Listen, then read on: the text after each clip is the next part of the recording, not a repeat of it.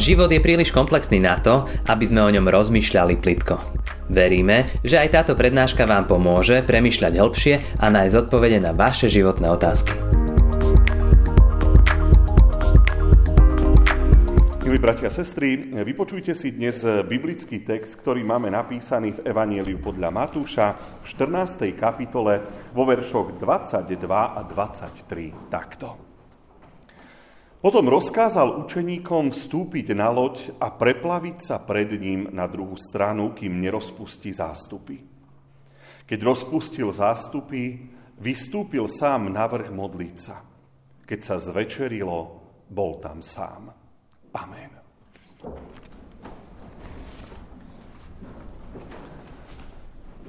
Keď čítam takéto verše v Biblii, musím sa pri nich občas zastaviť, lebo je to také čudné. Eh, vo svojom presvedčení a viere tvrdíme, že Ježíš je Boh. Prečo bolo teda nutné, aby sa modlil k Bohu? Veď on sám bol Boh. Ak sa modlil, tak vlastne ku komu sa modlil? S kým sa rozprával? Rozprával sa sám so sebou?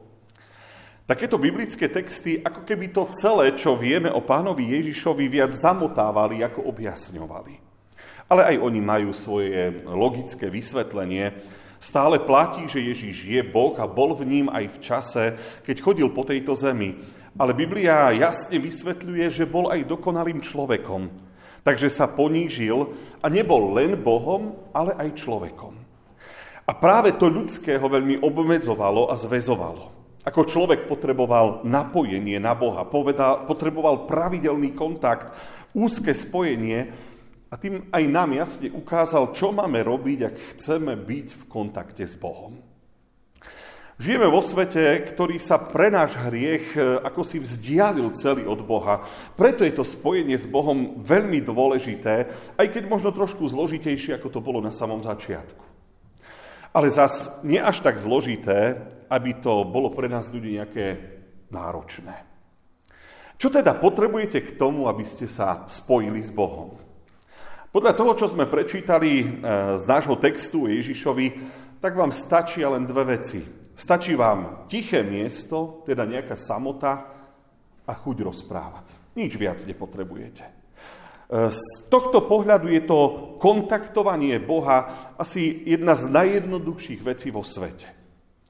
Odkedy poznáme telefonovanie, tak tomu rozumieme ešte lepšie, pretože nemusíte nikoho vidieť, ale stačí, že viete, že vás na druhej strane počúva, tak môžete rozprávať a hovoriť a vysvetľujete veci. Tak presne tak sa to deje aj pri modlitbe.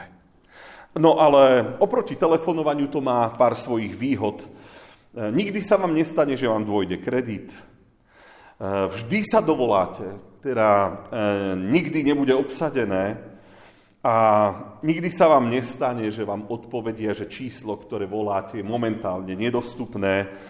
A nemusíte sa bať, že voláte v nejaký nevhodný čas, lebo je po desiatej večer a to sa už nepatrí. Tak toto všetko e, nie je žiadny problém. Ono pri tej modlitbe je všetko postavené len na jednej jedinej veci, a to je vaša aj moja slobodná túžba sa s Bohom rozprávať. Ak tuto máte, tak nie je nič jednoduchšie, ako sa s Bohom spojiť. A napriek tomu práve v tomto bode to všetko zlíháva. Je to viac o nás ako o Bohu. Ja človek nemám na Pána Boha čas, mám kopu práce, mám kopu aktivít, k tomu mám niekedy až pochybnosti, či to vôbec funguje tá modlitba nejakým spôsobom, či ma ten Boh vôbec počuje, alebo je v tom príliš veľká taká naša ľudská sebaistota, že ja vlastne Boha ani nepotrebujem, pretože všetko, čo ma čaká, celkom dobre zvládam aj sám. E, takže na čo mi je nejaká modlitba, nejaké prosíkanie Boha, keď sa mi celkom darí aj bez Neho. A to je tá achilová peta modlitby. Väčšina ľudí to pochopila tak, že keď nič od Boha nechcem, na čo by som sa s ním kontaktoval? Nepotrebujem sa žiadnemu Bohu doprosovať ani žobrodiť. E, keď od Neho nič nepotrebujem, viem si poradiť sám.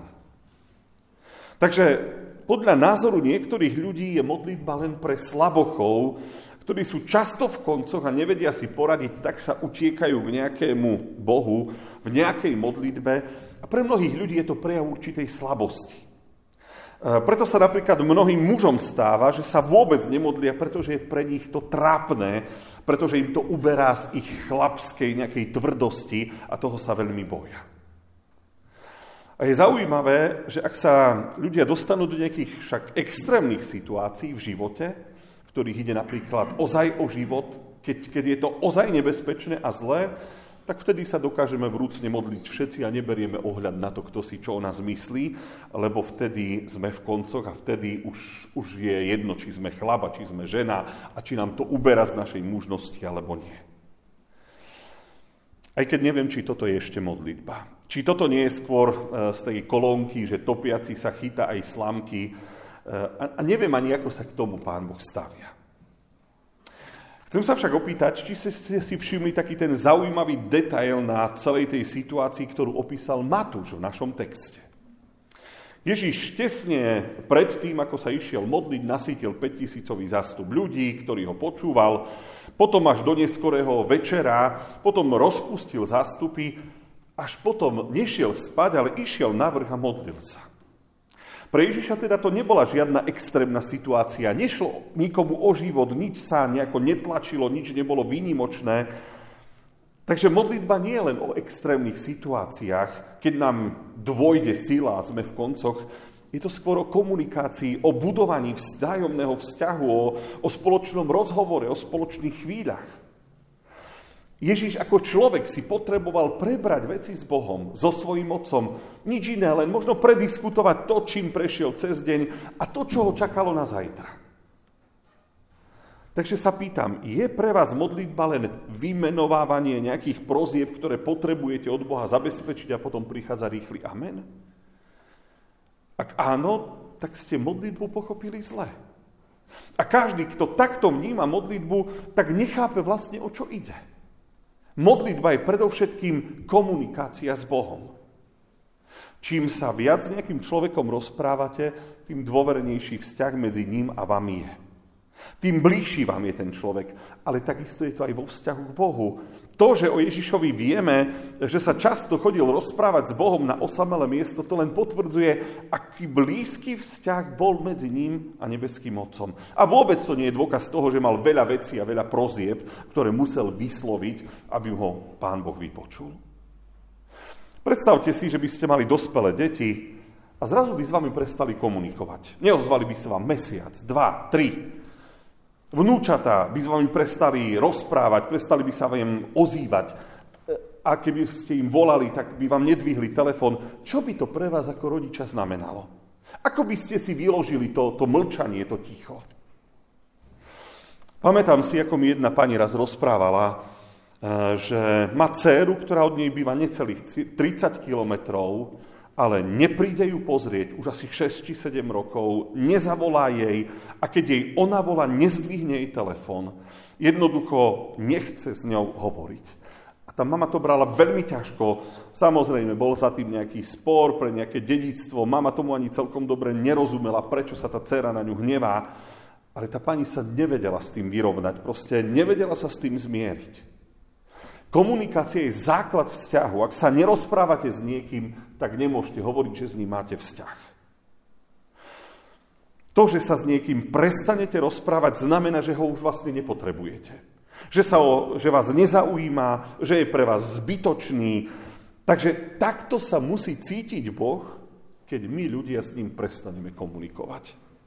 Keď sa nemodlíš, tak vlastne Boha vyhadzuješ zo svojho života, ignoruješ a, a odmietaš všetky jeho opätovné snahy nadviazať kontakt.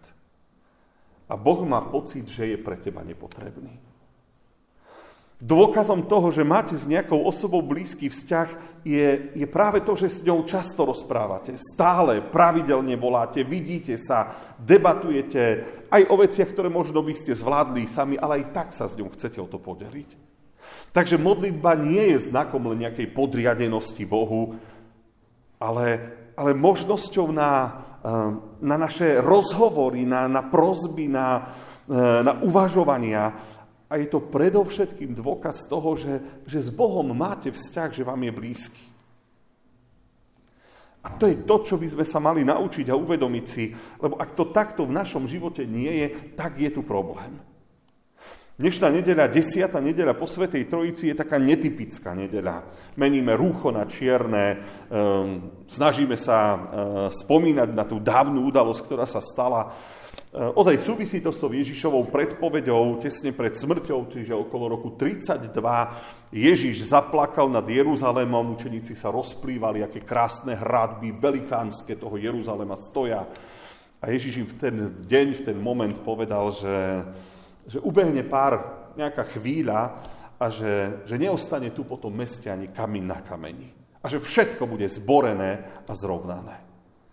A učeníci sa hneď pýtali, že a kedy sa to stane, Ježiš im to nepovedal, ale my vieme, že prešlo 38 rokov.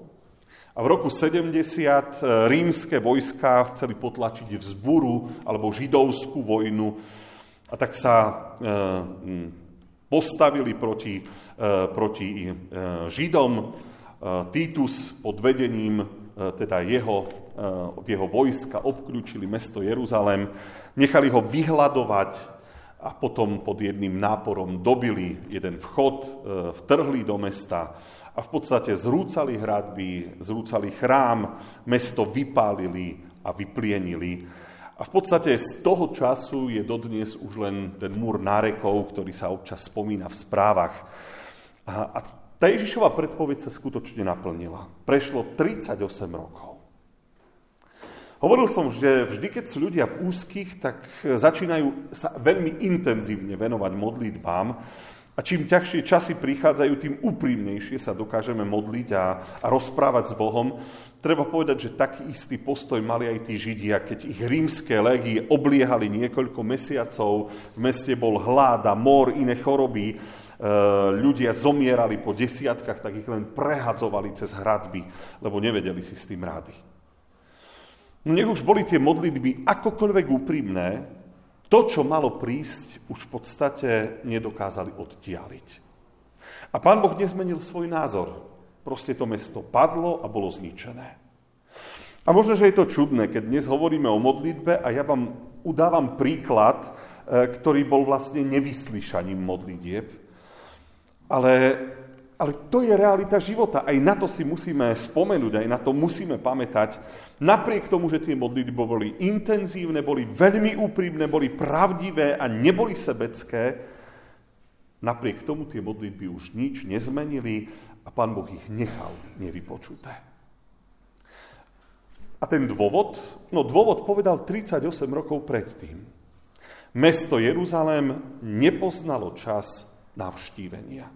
Neuvedomilo si, e, kto do neho prišiel a čo tomu mestu priniesol. A problém bol aj v tom, že títo ľudia sa skutočne vzdialili Bohu, ten úzky kontakt sa ako si prerušil, nepotrebovali ten kontakt a ten vzťah nebol skutočný a to poznanie Boha bolo zlé. Neboli dosť blízko na to, aby poznali, koho im Boh poslal. Priniesol pre pokoj a pre zmierenie. A zrazu mal ten Boh zasahovať a vypočúvať tie ich prozby? Ten Boh, ktorý im bol dlhé roky ľahostajný, ktorému proste nerozumeli a nekomunikovali? A tak ani intenzívne modlitby pred katastrofou už nič nezmenili. Božie rozhodnutie bolo nemenné. Dnešná nedeľa je nedeľou, keď nám Pán Boh hovorí určitú výstrahu týmto celým posolstvom. Žiadna vyvolenosť nič neznamená, keď strátíš kontakt s Bohom, keď, keď sa mu vzdiališ, keď, keď ti je Boh ukradnutý. A uvedomte si, že, bratia a sestry, e, množstvo a úprimnosť našich modlitieb je dôkazom toho, aký máte s Bohom vzťah. Či je Boh niekým, kto je vám blízky, alebo vám Boh je niekto, kto vám je ľahostajný. A keď je treba, tak iba tých ťažkých časoch sa zrazu modlíme, Pane Bože, zachraňuj, Pane Bože, pomáhaj. Ale vtedy si spomente na ten židovský národ a na ten rok 70, že tie modlitby nakoniec v úzkých už účinok nemali. Modlitba nie je len o prosbách. Modlitba je o spoločnom času človeka a Boha. Čím intenzívnejšia komunikácia, tým bližší vzťah. Tým väčšie pochopenie, tým väčšie porozumenie, tým väčšie priateľstvo, ak to môžem tak nazvať, priateľstvo medzi všemohúcim Bohom a, a, a hriešným človekom. Ale uvedomte si, presne podľa intenzity vašich modlitieb viete zistiť, aký máte vzťah s Bohom. Nikto vám to nemusí cudzí hovoriť. Žiaden farár vám to nemusí vysvetľovať. Vy sa viete zhodnotiť sami. Modlitba je najprirodzenejší spôsob kontaktu človeka a Boha. Ak ju len zriedka využívate, tak vám je Boh ďaleký. Ak sa rozprávate s Bohom často, tak vedzte, že vám je blízky. Amen. Ďakujeme, že ste si túto prednášku vypočuli do konca. Modlíme sa, aby ste boli inšpirovaní a povzbudení. Ak máte nejaké otázky, napíšte nám správu na Facebooku, Instagrame alebo hoci aj e-mail. Projekt Chcem viac už viac ako 10 rokov podporujú ľudia z celého Slovenska. Pridajte sa k ním. Aj vďaka vašim darom a modlitbám môžeme prinášať každý týždeň dobrú správu, povzbudenie a inšpiráciu tisíckam ľudí nielen na Slovensku. Ďakujeme.